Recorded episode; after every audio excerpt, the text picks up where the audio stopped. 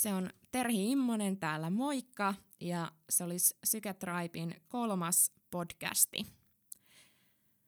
Toivon, että ääni on tällä kertaa parempi kuin viimeksi. Sain tuossa ammattilaisilta vinkkejä ja uskon ainakin, että esimerkiksi tämmöinen kai, kaiku tästä äänestä niin on saatu aika hyvin nyt hävitettyä ja muitakin tämmöisiä nauhoittamiseen liittyviä vinkkejä tuli reippaasti mutta tota, ei, ei analysoida nyt enempää tätä viime jakson laatua tai tämän jakson laatua. Tässä kehitytään koko ajan. Mutta mennään tuohon päivän aiheeseen ja päivän aihe on tekopyhät perkeleet. Ää, ja nimenomaan tämmöiset tekopyhät perkeleet hyvinvointialalla. Me tullaan keskustelemaan huuhaasta, markkinoinnista, siitä, että miksi on niin kamalan vaikea pärjätä ja sellaisesta kysymyksestä, mitä moni hyvinvointialan yrittäjä pohtii, että on käytännössä mahdoton pärjätä tällä kentällä ja tuntuu siltä, että, että pitäisikö sitä vaan luovuttaa. Ja mä itse siis koen, että yksi liikunta- ja hyvinvointialan suurimmista ongelmista on nimenomaan huono markkinointi ja myynti – Ää, ei missään olosuhteissa kuitenkaan niin, että siis kaikilla se olisi huonoa. On toimijoita, jotka tekevät sen äärimmäisen lahjakkaasti. Mutta tota, ehkä kuitenkin voisi sanoa, ja nyt mä kärjistän, toivon, että kukaan ei loukkaannut, koska tämä ei kosketa ihan kaikkia. Mutta tota, on paljon henkilöitä ja toimijoita, jotka tekee asioita oikeasti niin kuin sydämellä ja oikeista syistä, mutta ne ei pääse vaikuttamaan sillä lailla, kun he haluaisivat – ja sitten on sellaisia toimijoita, jotka eivät välttämättä tee ehkä niin kuin, tekevät ehkä sitä yrittäjyyttä sydämellä, mutta ei ehkä sitä niin kuin, ää, liiketoimintaa ja sitä, mihinkä siis he vaikuttavat, niin siihen ei välttämättä liity ehkä kuitenkaan sitten niin isoja tällaisia ää, henkilökohtaisia arvoja ja syitä, että miksi nimenomaan sitä asiaa tehdään, tai, tai sitten ne on ehkä muuttuneet. No tätä tietysti selittää se, että jos miettii hyvinvointialaa, niin hyvinvointialan toimijoistahan suurin osa on yksin yrittäjiä, mikä nyt tietysti selittää aika paljon asioita, koska jos sä oot valmentaja ja nykyajan valmennuskentässä valmentajien pitää aika paljon, tai siis varmasti aina ollut näin, mutta tota, tietoa tulee jatkuvasti niin paljon ja tota, ihmiset ö, myöskin ymmärtävät ja osaavat ottaa itsekin enemmän selvää, mikä asettaa valmentajille sitten tietysti niin kuin haasteita, koska sitä omaa osaamistaan pitää kehittää siis aivan jatkuvasti. Ja sitten on ne yrittäjävelvoitteet ja yrittäjyys itsessään nyt ei ole edes helppoa, jokainen yrittäjä sen tietää, mutta sitten pitäisi vielä olla niinku markkinoinninkin ammattilainen ja myynninkin ammattilainen siinä kaiken keskellä. Niin soppa on aika lailla valmis. Mutta tota, en mä sano myöskään, että se on välttämättä siitä, että ei ole osaamista. Ää, saattaa olla myöskin sellaisia niin kun,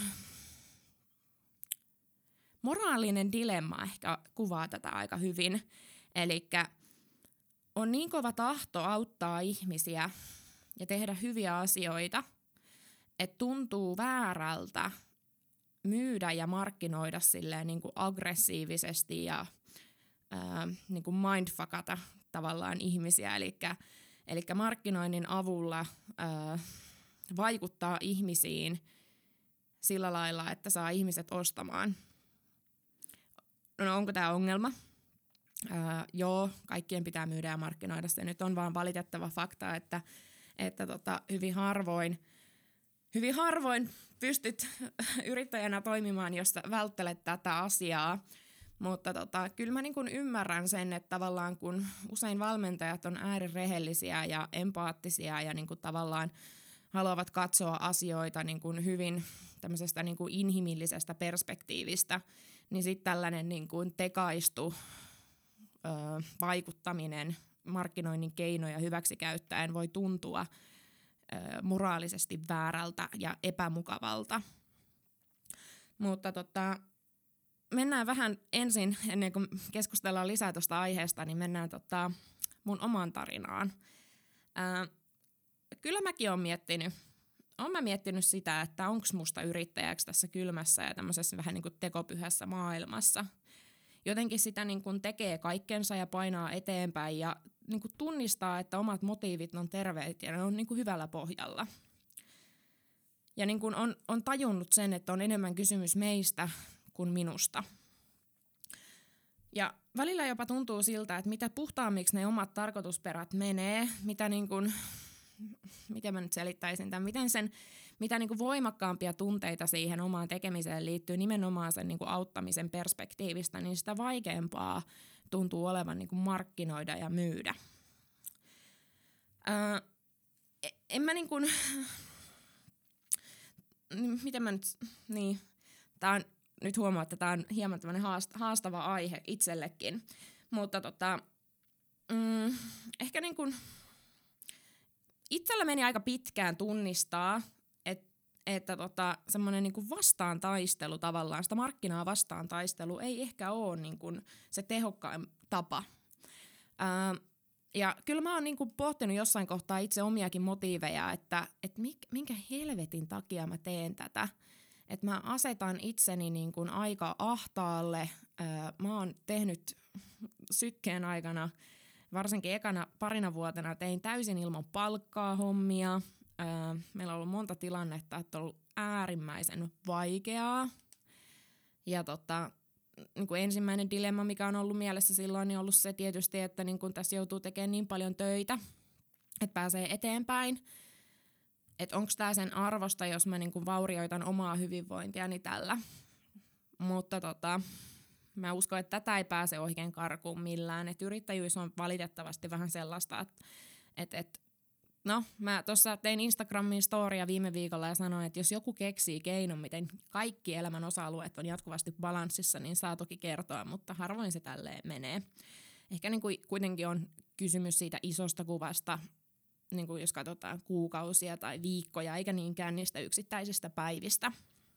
Mutta tota, itselle ehkä niin kuin se vaihe, missä mä tajusin, että mun omat motiivit ja niin kuin syyt tehdä tätä on paikoillaan, niin oli se, että kun jossain kohtaa oli aika semmoinen tiukka vaihe tuolla 2018 vuonna, vuonna ja, ja tota, silloin mä niin kuin pohdin, tavallaan silloin mä hyväksyin ehkä ensimmäistä kertaa myös sen, että myös minä voin epäonnistua, kun tavallaan sitä oli aina niin kuin ajatellut, että no enhän mä voi epäonnistua. Ja se oli tietyllä tavalla mulle niin kuin oman stressinhallinnan kannalta myöskin äärimmäisen tärkeää hyväksyä se, että, että mikään ei ole varmaa. Ja tota, siinä kohtaa, kun mä niinku sen hyväksyin itselleni ja olin niinku sujut sen asian kanssa, niin mä pohdin silti, että miten asiakkaat, miten ne valmentajat, miten työntekijät. Mä niinku aloin pohtimaan niinku tällaisia asioita. Mua oikeastaan niinku ihan hirveästi kiinnostanut, mitä mulle käy. Eikä mua niinku kiinnostanut, että, että jäänkö mä tyhjän päälle tai muuta vastaavaa. Mua nimenomaan kiinnosti se, että niinku mitä valmentajille tapahtuu ja vaurioittaisiko se jonkun liiketoiminta, jos meidän yritykselle tapahtuisi jotain. Ja tota, ei siis huolta, emme ole kaatumassa tässä, mutta tota, niin kuin pointti oli enemmänkin se, että sen tavallaan asian hyväksyminen, että mikään ei ole varmaa. Mutta siinä kohtaa mä siis itse ymmärsin sen, että, että mun omat motiivit on oikeasti tosi, tosi hyvällä pohjalla ja mä, niinku, mä löysin itsestäni tietynlaisen marttyyrin – ja nyt ei saa sekoittaa marttyyriä ehkä siihen sanaan, miten se nykyaikana ymmärretään, eli tota, jopa semmoinen niin vähän negatiivinen fiilis marttyyrissä, vaan tarkoitan niin marttyyrisanaa sen alkuperäisessä merkki, merkityksessään, eli on valmis uhraamaan itsensä tavallaan suuremman hyvän ää, vuoksi. Okei, okay. tämä on semmoinen asia, minkä kanssa mä itse myöskin työskentelen edelleen, että, tota, että osaisin pistää itseäni myöskin etusijalle. Mutta tota, mut tämä oli semmoinen vaihe, missä mä niinku oikeasti hiffasin sen, että ei hitto, mähän siis, siis mua, mun oikeasti mun driveri on nimenomaan ö, siellä, niinku, että mä haluan auttaa muita ja mä haluan muita auttaa eteenpäin ja mä haluan niinku purkaa sellaisia asioita kentästä, mistä, mistä mä en tykkää, mistä mä näen, että ne on niinku huonolla tolalla. Semmoinen tietynlaisen niinku kapinaan nouseminen, semmoinen, niinku, se on se mun sysä, si, niinku semmoinen sisäinen motiivi, että mulla on niinku semmoinen halu kapinoida tiettyjä asioita vastaan. Mä oon aina ollut ehkä vähän silleen rebel-tyyppinen ihminen, mutta tota, en ehkä niinku semmosia kuitenkin aika niinku pehmosia, pehmosia asioita kohtaan. Mutta tota, äh, joka tapauksessa äh, on sitten alkanut niinku kiinnittää myöskin huomiota äh, muihin toimijoihin ja niinku kenttään. Ja mehän tehtiin sykkeellä iso muutos tuossa oikeastaan 2018 vuoden jälkeen, ja se, se tuli oikeastaan näistä isoista kysymyksistä ja, ja siitä tiukasta paikasta, mikä me koettiin. Eli tota, jossain kohtaa sitä niin alkoi tavallaan, alko tavallaan katsoa sitä kenttää täysin uusin silmin, että mitä hittoa täällä tapahtuu. Siis mitä täällä tapahtuu, mikä täällä on hyvin, mikä täällä on huonosti. Siis mä tavallaan niin kuin siirsin sy- syrjään kokonaan sen mun oman tuotteen ja sen meidän oman tekemisen ja niin kuin isoa kuvaa katoin, että hei, okei, okay, me tehdään ohjelmistoa hyvinvointialalle. Miksi, tää, miksi nämä hommat ei toimi? Miksi niin monet yrittäjät lopettaa? Minkä takia nuo tietyt toimijat pääsee vaan aina, aina uudestaan ja uudestaan nousemaan, nousemaan esille? Minkä takia ihmiset hankkii palveluita sellaisilta toimijoilta, joilta ei ehkä välttämättä olisi, niin kuin, mikä, mikä ei välttämättä ole se paras toimija. Ei ainakaan, jos katsotaan niin kuin eettisestä perspektiivisestä, perspektiivistä ja niin kuin moraali, moraalisesta kulmasta. Ja tota, siinä kohtaa tuli justiin tämä oivallus, että tosiaan nämä niin hyväntekijät ja valmentajat ja liikunta-alan toimijat, niin niillä on tosiaan hyvin usein niin kuin taustalla esimerkiksi omaa historiaa, että on, on voitu huonosti ja, ja tota, sitten ollaan alettu keskittyä johonkin, ei välttämättä aina ole siis tosiaan voitu huonosti, mutta aika monilla on on tarinaa historiasta jostain tapahtumasta, ylipainosta, sairastumisesta, mistä nyt milloinkin. Ja tota, siitä on niinku syntynyt tavallaan motiivi, että hei hitto, että mä haluan niinku oikeasti auttaa muita ihmisiä voimaan paremmin. Ja että mä niinku huomaan, että se, että mä autan muita ja teen oikeasti tällaista niinku työtä, millä on merkitys, niin mä saan tästä mielettömästi voimavaraa. Mutta tota, sitten on tosiaan niinku se, niin, se valitettava totuus siitä, että se on kuitenkin liiketoimintaa. Valitettavasti pelkästään sillä halulla auttaa ja hyvän tekemisellä, niin sillä ei voi, sitä ei voi tehdä määräänsä pitempää. Sitä voi tehdä ehkä vuoden ja sitten lopettaa. Ja sitten tulee uusi toimija, joka tekee kanssa vuoden ja sitten se lopettaa. Ja sitten tulee toinen ja kolmas ja neljäs. Ja, ja tämä ehkä myöskin tällainen tapa mahdollistaa sen, että se ala ei myöskään mukaudu, koska se vaihtuu koko ajan. Sitten on tavallaan niitä niin kuin superinnostujia on niin paljon, jotka on vielä alkutaipaleella. Ja tota, silloin kun ollaan alkutaipaleella, niin silloin on luottamusta ja uskoa niin paljon, että ei vielä ehkä osata nähdä niitä niin kuin, sitä niin kuin huonompaa puolta. Ja tota, mä voin sanoa, että mä aika paljon näen kaiken näköistä. Me ollaan kuitenkin suhteellisen iso ohjelmistofirma niin kuin nimenomaan hyvinvointikentässä ja tulee, tulee tosiaan nähtyä vaikka minkä näköistä. Ja mä oon itsekin pohtinut jopa sellaista, että pitäisikö lyödä niin kuin häikäilemättä lappuluukulle, missä lukee vaan, että jos sua ei kiinnosta sun asiakkaiden kehittyminen sekä arvo, mitä, mitä, mitä voit heille tuottaa, niin me ei tulla sua palvelemaan. Ää, tässä on niin kuin enemmänkin pointti siitä, että äh, joskus kun käy jotain, on käynyt keskusteluita, äh, välitän kaikista meidän asiakkaista, mutta mulla on siis myöskin henkilökohtaisia intressejä. Et mä ihan niin kuin, tosiaan korostan nyt tätä, että mä ihan tosissaan itse haluan vaikuttaa ihmisiin hyvällä tavalla. Ja mä uskon myöskin siihen, että, että tota, ihmisiin voi, voidaan vaikuttaa myös hyvällä tavalla, vaikka ehkä niin kuin moraaliset syyt ei olisikaan ihan täysin terveellä pohjalla. Mutta tota, kyllä se, niin kuin, kyllä se niin kuin tuntuu pahalle, kun ei ole mitään muuta intressiä kuin raha. Se on ö, haastava keskustelu itselleni käydä ö, esimerkiksi potentiaalisen asiakkaan kanssa, kun asiakasta ei oikeastaan kiinnosta arvo eikä mikään muu, vaan pelkästään kannattavuus, pelkästään raha. Kyseessä on kuitenkin hyvinvoinnin tuottaminen. Ja mä ymmärrän sen, että että liiketoiminta menee silleen, että pitää saada kannattavaksi ja pitää saada tuottoa ja tuoton avulla pystytään kehittämään sitä toimintaa, jotta voidaan tuottaa myöhemmin enemmän sitä arvoa. Mä ymmärrän tämän.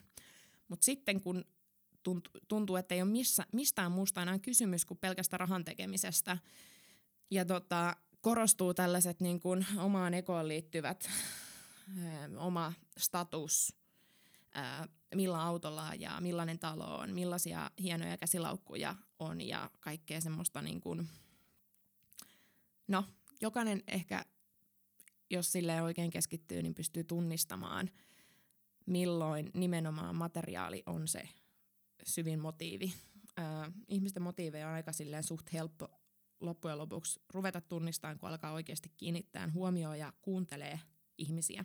Ei tee johtopäätöksiä, vaan ihan pysähtyy kuuntelemaan. Ää, ja on haastavaa sitten, kun taas tulee toimijoita, joilla on hirveä halu tuottaa niin kuin arvoa ja palveluita ja he niin kuin välittää ihan mielettömästi siitä, mitä se, mitä se niin kuin asiakas tulee saavuttamaan, mutta sitten ei ole rahaa. Niin ollaan vähän niin kuin tällaisessa tavallaan, optimitilannehan olisi siis, jos minä saisin valita minun unelma-asiakkaani, niin minun unelma-asiakkaani haluaisi tuottaa asiakkailleen arvoa. Hän haluaisi, että heidän asiakkaansa saavat parhaimmat mahdolliset tulokset, mutta hän on myöskin niin kuin, ymmärtää liiketoimintaa, eli osaa siinä määrin joustaa kuitenkin asioista, että tajuaa myöskin sen niin kuin, liiketoiminnan, että se on niin kuin, loppujen lopuksi se on siellä taustalla kuitenkin, ja ilman sitä on vaikeaa tehdä mitään. Mutta joo, öö, ehkä niinku tällainen tavallaan, onpas hai, haastava aihe, mutta siis uh, anyway, siis tämmöiset niin kuin, mua itseä siis ärsyttää suoraan sanottuna tekopyhät ihmiset, joiden niin kuin oman tekemisen niin kuin taustalla on hyvin pitkälle hyvinkin itsekkäät arvot ja käyttävät hyvinkin häikäilemättä sitä markkinointia hyväkseen, koskettaakseen ihmisiä, jotka on helppo repiä näihin omiin, omiin juttuihinsa mukaan. Ja tota, itse uskon siihen, että tota, äh, no, uskon siihen, että ihmis... Pohjustetaan mä ta- tajusin tämän, siis mä, mä en ymmärtänyt tätä aikaisemmin, mutta mä tajusin tämän myöhemmin. Ja tota, me päästiin siis tosiaan tuossa viime vuonna Sarasvuojarin sparrattavaksi ja, ja tota, se toi ihan tosi hyvän perspektiivin esille, tämmöisestä niinku uskonnoista, että kuinka ihmisillä on tarve uskoa johonkin aina. Ja niinku semmoinen niinku halu, halu uskoa johonkin. Sitten mä niinku jäin pohtimaan sitä asiaa ja ja tota, vähän kuuntelin äänikirjoja, luin kirjoja ja niin kuin rupesin seuraamaan tavallaan niin kuin hyvinvointiskeneessä, mitä tämä tarkoittaa. Niin kyllä, täysin totta. Ihmisillä on tarve uskoa johonkin, ne haluaa tavallaan kiinnittyä johonkin.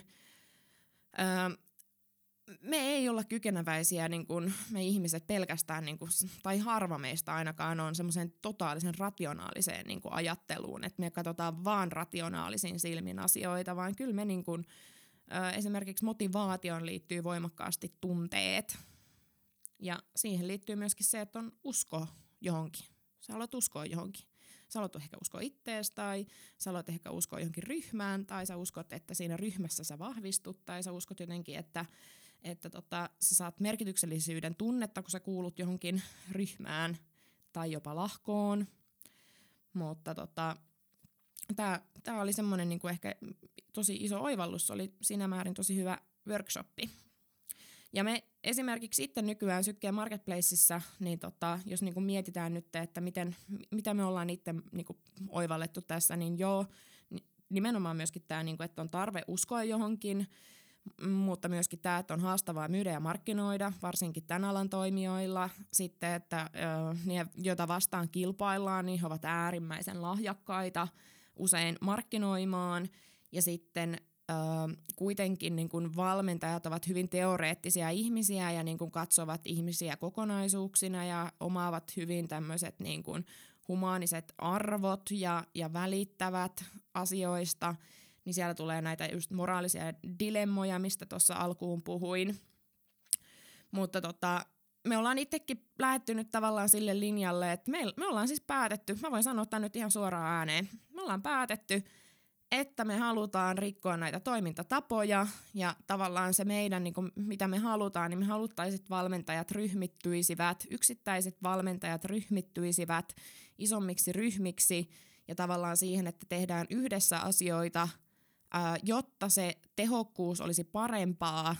Ja näin voisi esimerkiksi taistella niitä juttuja vastaan, mitkä sitten ehkä itseään pännii että jos haluaa muuttaa jotakin, niin kyllä se vähän vaatii semmoista tietynlaista taistelutahtoa, eikä vaan niin kuin sitä, se ei riitä, että on vaan niin kuin, ää, tulee vaan sellaiseksi, niin kuin mikä, no ja nyt mä unohdan sanan, mutta että mm, katkera, nimenomaan katkeraksi.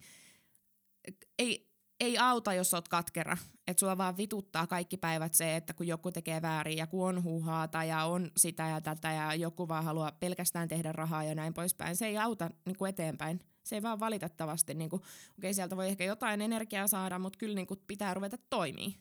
Että se vaan, että niin kuin lietsoo itse omassa päässään sitä katkeruutta ja ärsytystä siitä kentästä tai kentän tilanteesta, niin ei varmana muuta asioita. Että kyllä niin kuin pitää tavallaan ottaa härkää sarvista ja ruveta tekemään hommia. Muiska sanoo aina näin pienenä, että, että tota, sitten kun ärsyttää, niin ei muuta kuin härkää sarvista ja mitä tälle asialle voisi nyt sitten tehdä. Öö, ja tämän takia tämmöinen ryhmittyminen, öö, eli tota, yhdessä tavallaan tekeminen, ja niin kun, koska yhdessä on enemmän. Kaksi ihmistä yhdessä, niin kuin yksi ihminen yhdessä on aina yksi, mutta kaksi ihmistä yhdessä voi olla yhtä kuin kolme. Öö, ja tämmöisiä niin kuin tämän tyyppisiä tavallaan ajatuksia, niin ne auttaa. Ja osittain sykkeen marketplacein ideologia on nimenomaan tämä – Tämä ei ole nyt mikään markkinointipuhe, vaan mä niin selitän, miksi tämä marketplace on esimerkiksi tehty. Eli tota, marketplacein idea on se, että ää, se, että sä oot yksin valmentajana ja yrität esimerkiksi niin ponnistella omien kanavien kautta, tehdä itse kotisivut, hoitaa itse markkinointia täysin, huolehtia itse hanspasta, huolehtia itse teknisestä tuesta, opetella sitä teknologiaa, opetella markkinointia, tehdä sitä myyntiä, syöttää niitä valmennuksia, olla siellä asiakkaita varten. Siis kaiken kun yrität tehdä yksin, niin oot aika pinteessä. Ja miten sä edes, miten, sit kun sä oot tehnyt tämän kaiken, niin pääseekö sä esille loppujen lopuksi? Tai onko sulla niinku tukiverkostoa, joka auttaa sua? Pystyykö sä, niinku, tällaisessa on tosi vaikea pienen yrittäjän delegoida esimerkiksi tehtäviä. Niin tavallaan marketplaceissa on nimenomaan kysymys tästä. Tuoda saataville apuja ja tämmöisen niin kuin cross-marketingin ja yhteisön kautta ö, kasvaa ja olla isompi kuin olla yksinään. Ja tota, jos mä mietin niin kuin meidän marketplacea, niin kyllähän me ollaan tosi tarkkoja. Ei se ole ihan, kyllä me moderoidaan sitä nimenomaan meillä niin kuin sykkeen, sykkeen suuri visio on olla semmoinen niin paikka, missä on ammattitaitoisia valmentajia ja niin kuin osaajia tämmöisistä niche-alueista, ja he pystyvät jakamaan sitä omaa ammattitaitoaan juuri heidän sopivalle kohderyhmälle. Ja, ja tota, siinä, missä kestävyys, sä oot kestävyysvalmentaja ja sitten on vaikka ravintovalmentaja ja voimavalmentaja, niin ei se yksi asiakas välttämättä ole pois, niin kun, jos se voi, kestävyysvalmentaja, kestävyysharjoittelua niin kun valmentava valmentaja saa tämän yhden asiakkaan, niin se, että se menee myöhemmin jollekin toiselle valmentajalle, joka tekee ravintovalmennusta, niin ei se ole häneltä pois. Ihmisten moti- tai niin tämmöiset kiinnostuksen kohteet ja tavoitteet, ne muuntuu. Nyt kesällä voi alkaa kiinnostaa tietynlaiset asiat, nyt talvella saattaa kiinnostaa toisenlaiset asiat. Ne on ihan niin kuin elämäntilanteista ja muista riippuvia ja, ja tota, asiakkaita ei kannata yrittää omia – Siinä ei ole mitään järkeä. Ää, mutta tota, jos mä niinku mietin sitä marketplaceakin, niin eihän me oteta sinne siis valme- jos meille laitetaan niinku hakemus, että haluan marketplace-valmentajaksi, ja sitten on vaan niin että no mä haluan tehdä verkkovalmennuksia, niin valitettavasti ei riitä. Pitää olla joku selkeä tavoite ja me esimerkiksi noissa meidän niin Digital Wellbeing Coach-koulutusohjelmissa käytetään paljon tällaista why-selvitystä. Eli miksi sä haluat tehdä juuri nimenomaan tämän valmennuksen? Miten tämä valmennus auttaa? Mitä tapahtuu tämän valmennuksen myötä? Ja ehkä se, että onko sulla edes substanssia siihen kyseiseen, kyseiseen valmennukseen.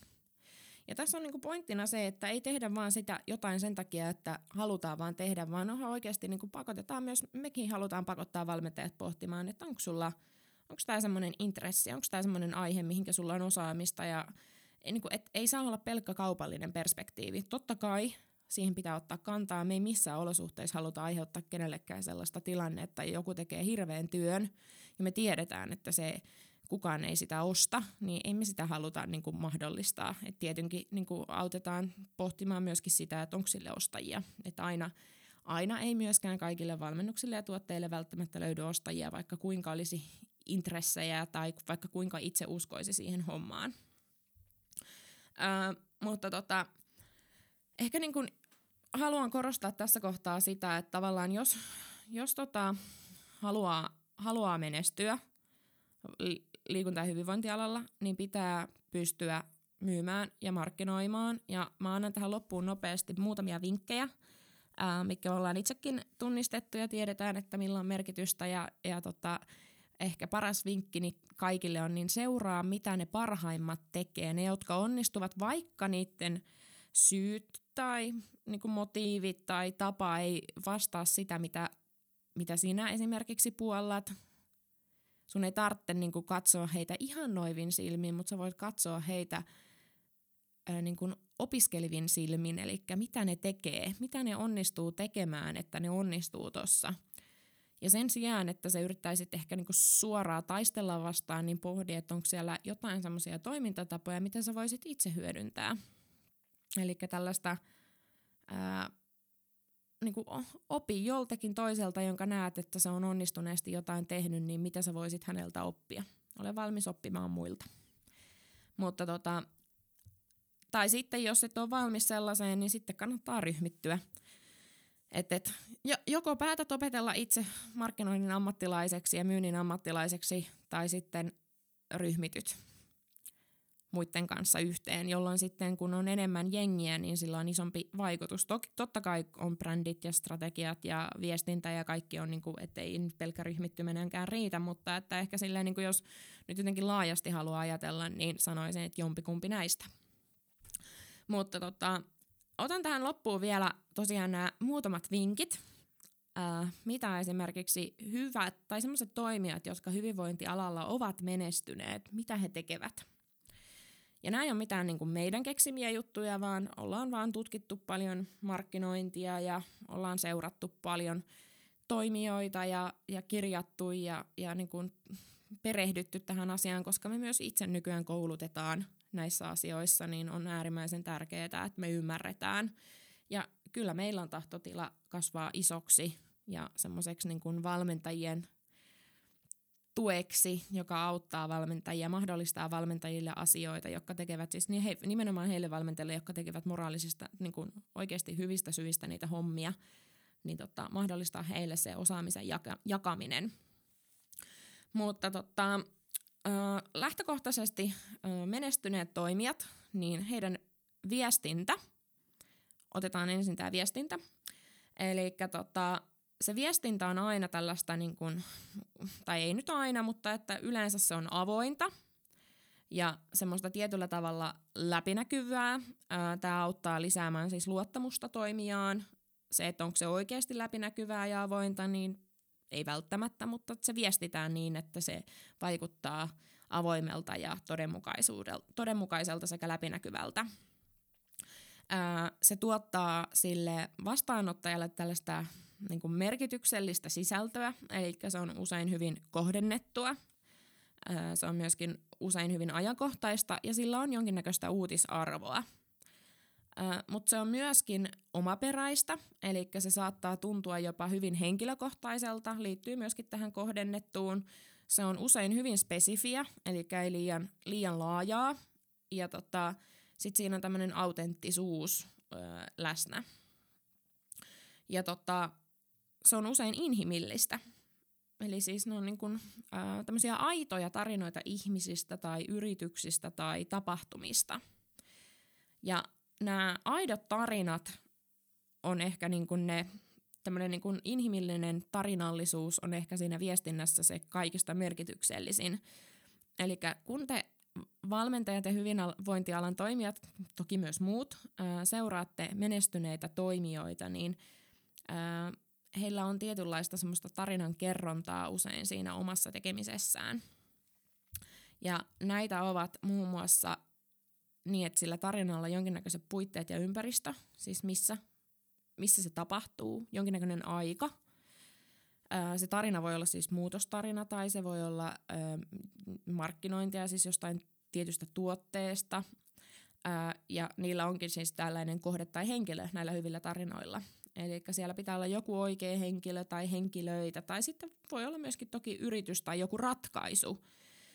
Mutta tota, sieltä löytyy siis niin kuin sankareita, ja se sankari on siis nimenomaan se, esimerkiksi valmennuskentässä voi olla se valmentaja, joka auttaa ihmisiä saavuttamaan paremman elämän. Sitten siellä voi olla roistoja. No roisto voi olla ää, joku toinen valmentaja. Roisto voi olla, mitä näkee esimerkiksi hyvinvointikennässä, niin roisto voi olla tämmöinen meidän ravitsemussuositusten mukainen ruokavalio, tai sitten voi olla ketogeeninen ruokavalio, tai sitten voi olla gluteeni, tai sitten se voi olla ää, tota, tavallinen aerobinen harjoittelu, eli HEAT-harjoittelu on vaikka parempaa. Ja sitten siellä on erilaisia tukevia hahmoja, mutta siis selkeä aika ja paikka, missä tämä tarina tapahtuu, ja sitten selkeät kohteet tai henkilöt ja nimenomaan tämmöiset niin sankarit ja roistot. Sitten siellä on myöskin yleensä aina jonkinnäköinen juoni, alku, keskikohta että loppu. Eli upotettu esimerkiksi, mistä lähdettiin liikenteeseen, mikä käynnisti kaiken, mitä, mitä siinä tehtiin ja miten, nämä, miten tämä tilanne päätyi. Tämä lisää ihmisten kiinnostusta, siihen on helppo sitoutua ja sitä on, se tekee sitä niin kuin kiinnostavan. Ja sitten siellä on tietysti aina jonkinnäköinen siis niin kuin ongelma, mitä tämä tarinan sankari ratkoo siellä viestinnässä ja tarinassa, mitä jaetaan sitten sosiaalisessa mediassa tai kotisivuilla eteenpäin. Ja yleensä myöskin jonkinnäköinen niin purpose tai tämmöinen syy, mikä ohjaa sitten näitä henkilöitä ratkomaan sitä ongelmaa. Miksi he ovat päättäneet lähteä, miksi, miksi minä tein tämän valmennuksen tai miksi minä valmennan tai miksi tämä tuote on luotu. Eli siis äh, nimenomaan se semmoinen, että niin mitä, mitä tässä nyt edes ylipäätään ollaan ratkomassa. Ja sitten tietysti niin kuin ratkaisu, että miten tämä homma ratkeaa. Mutta tarinallinen juoni, missä on siis jonkinnäköisiä sankareita, roistoja, sitten siellä on hyvä semmoinen niin kuin juoni sisällä, missä on selkeä alku, keskikohta, että loppu. Sitten on selkeä se ongelma ja, ja se syy, mikä siellä niin kuin ohjaa siihen, että tätä ongelmaa on lähdetty ratkaisemaan. Ja sitten tietysti se niin kuin ratkaisu. Ja tota, äh, Tämä on sitä niin tarinankerrallista. Ja sitten siellä on vielä viimeisenä tämmöinen, niin mikä tietysti on sitten niin kuin eli vaikka olisi kuinka hienosti tarinoitu asioita, niin sitten viimeisenä tulee luottamus. Tiedätte, kun, kun me ihmiset tehdään ostopäätöksiä, niin me ei osteta kauhean herkästi, jos me ei luoteta. Ja tota, luottamus syntyy ajan kanssa, se harvoin on niin kuin heti saatavilla. Toki on poikkeuksia, jotka niin kuin onnistuu tai että sitä luottamusta ei välttämättä tarvitse edes rakentaa, vaan että siellä on niin, kuin niin hyvä ratkaisu tai muu vastaava, että siihen vaan niin kuin hypätään kiinni, mutta toki yleensä siihenkin liittyy, että siellä on alkuun ollut innostujat liikenteessä ja sitten rupeaa tulee referenssiä ja sitten jengi niin kuin lähtee mukaan, eli pääsee syntyyn tämmöinen ilmiö. Mutta tota, ehkä niin kuin kuitenkin se luottamus on ihan hyvä käydä läpi. Eli luottamuks, luottamuksen voisi ehkä niinku sanoa, että se on oikeastaan neljästä, koostuu neljästä eri asiasta, että miten semmoinen luottamus sitten synnytetään, niin suora puhe, pysyvyys ja toistuvuus, kuuntelu ja sen kautta arvon tuottaminen ja sitten ihan ylipäätään tämmöinen luotettavuus. Ja käydään vielä nämä tota, läpi nopeasti. Eli neljä asiaa, siis suora puhe, pysyvyys ja toistuvuus, kuuntelu ja sen kautta arvon tuottaminen – ja sitten ihan tämmöinen yleinen luotettavuus. Ja tähän ensimmäiseen, eli suoraan puheeseen, äh, ehkä niin valmennuskentässä voisi sanoa, että siellä on tämmöiset asiat kuin mukailetko pehme, pehmoisia arvoja, jotta et astu kenenkään varpaille ja huolehdit, että kukaan ei suutu tai ymmärrä vahingossakaan väärin. Kysymys kuuluukin, tekeekö tämä sinusta uskottavan vai epäuskottavan? Jos kukaan ei suutu, niin mikään ei muutu. Tässä on ihan validi pointti tässä sanonnassa. Uskallatko sanoa ääneen omia näkemyksiä, vaikka ne joskus saattaisi ehkä kyseenalaistaa jonkun muun mielipiteen? Eli pelkäätkö tilannetta, missä kyseenalaistat ja sitten sulla heitetään vasta-argumenttia ja sä et olekaan varma? Öö, rohkeutta kannattaa olla. On myöskin rohkeutta se, että joskus sitten ei välttämättä osaakaan vastata –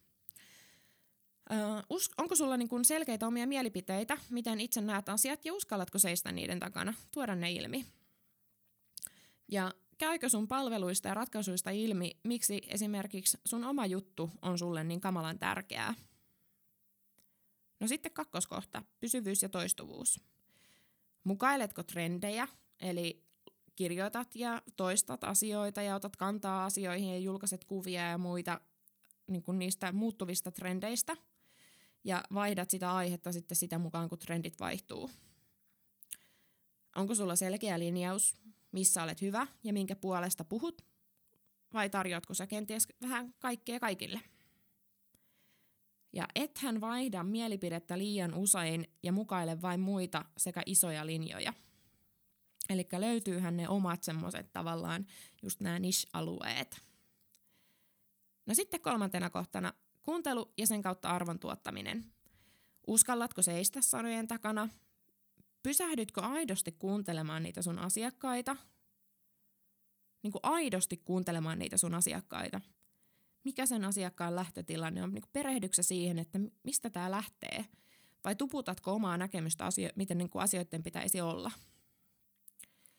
Ootko sä aidosti mennyt niihin asiakkaiden saappaisiin?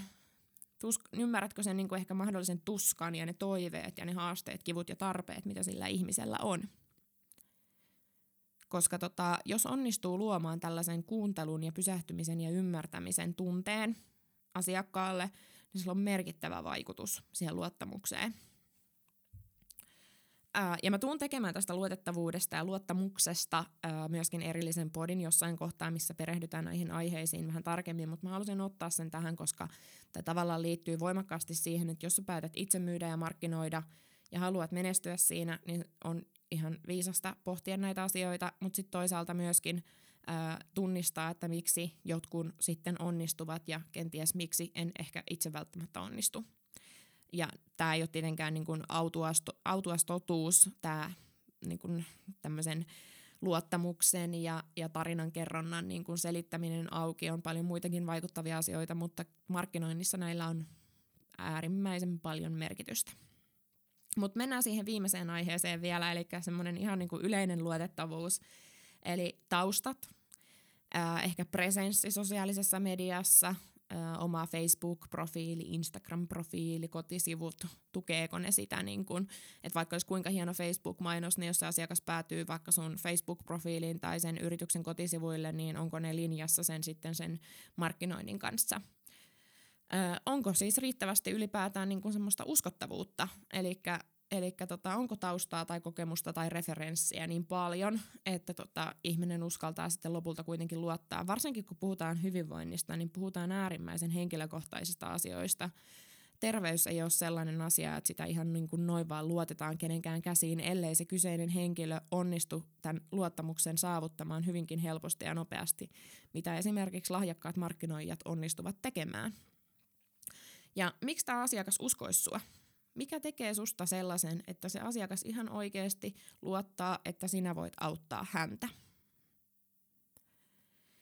Ja jos me nyt otetaan vielä tälleen loppuun tämmöinen lyhyt tiivistelmä tästä kokonais, kokonaiskuvasta, niin ää, mulla on aina vähän rönsyä nämä pointit, mutta tota, semmoinen niin lyhyt tiivistelmä, niin hyvinvointikentässä on kärjistetysti kahdenlaisia toimijoita, loistavia markkinoijia ja myyjiä, jotka ovat tajunneet, että tässä on kenttä, missä on helppo tehdä rahaa, kun osaa vaan vedota tunteisiin.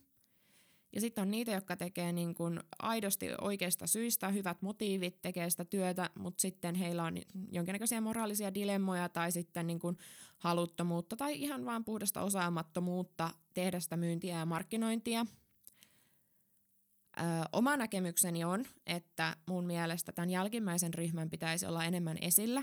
Ja mä uskon puhtaasti siihen, että ö, ryhmittyminen ja semmoinen niin kuin yhdessä asioista ääneen puhuminen auttaa tässä. Siis tuokaa rohkeasti mielipiteitä esille. Mikään ei muutu, jos kukaan ei suutu. Eli olkaa rohkeita julkaisemaan omia mielipiteitä. Se ei tarkoita sitä, että pitää haastaa riitaa tai olla vittumainen tai väheksyvä tai käyttää, niin kuin puhua kenestäkään nimellä, vaan enemmänkin niin kuin pyrkikää johdattelemaan ihmisiä siihen, että tota, pyrkikää johdattelemaan ihmisiä siihen niin kuin, ehkä niin kuin, niihin parempiin, paremmilla motiiveilla oleviin toimijoihin ja Olkaa rohkeita käyttämään samoja metodeja, koska valitettavasti muuten ei välttämättä muutosta saa aikaiseksi.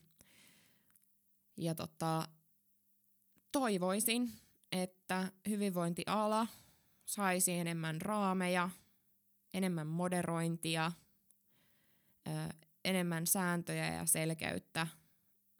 Ja, ja tota, tulevaisuudessa ihmisillä ei olisi niin kamalan vaikeaa esimerkiksi osata valita sopivaa toimijaa tai valmentajaa tai valmennustyyliä tai, tai tunnistaa, että mitä milloinkin tarvitsee, että milloin se on sitten niin kuin apua ravitsemuksen kanssa tai milloin se on liikunnan kanssa, milloin se on unen kanssa, milloin se on esimerkiksi ihan niin kuin vaikka tämmöistä mentaalivalmennusta. Meillä on paljon tehtävää, todella paljon, todella paljon. Tämä on niin nuori, nuori ala ja niin, niin vielä niin kuin sirpaleista, että tota, paljon on jumpattavaa. Mutta ehkä suurin, suurin toive itseltä suomalaisille, tietysti maailmalla oleville valmentajille, mutta nyt ei ketään heistä todennäköisesti saavuta, mutta anyway siis suurin toive on, että olkaa rohkeita, olkaa kärsivällisiä, älkää antako sen semmoisen niin katkeruuden ja pelon ottaa liikaa kontrollia. Sitä valitettavan paljon näkee tällä alalla, semmoista katkeruutta ja kiukkua ja vihaa. Uskon itse, että on muitakin keinoja, mutta se vaatii vaan sitä, että sitä ääntä pitää saada kuuluviin ja tota, uskon myöskin, että paha saa aina palkkansa. Lyhyesti. Sellainen body. Siitä nyt tuli sitten tällainen, tällainen taas. Mulla oli kyllä kässäri tähän, mutta eihän mä pysty kässärissä pysymään näköjään ollenkaan tämmöisissä asioissa. Ää, toivottavasti tämä oli mielenkiintoinen. Toivottavasti en sohaissut liikaa. Tässä on tietysti aina se riski, että kun emme olla niin kuin, mä en ole puolueellinen kuitenkaan, mutta mä en, mä en vaan hyväksy tiettyjä asioita. Mutta tota, mut joo, Minulle saa aina laittaa viestiä. Mä teen ihan enemmän kuin mielellään yhteistyötä, jos koet samantyyppisiä ajatuksia, niin uskon, uskon, uskon moniin asioihin. Uskon yhteis, yhdessä tekemisen voimaan. Ehkä tähän loppuu vielä sellainen, että mulla on paljon idiksiä näille podijaksoille, mutta tota, saa laittaa ehdottomasti toiveita, että mitä haluaisi ehkä kuulla mistä aiheesta, niin tota, saatan tehdäkin toivomastasi aiheesta.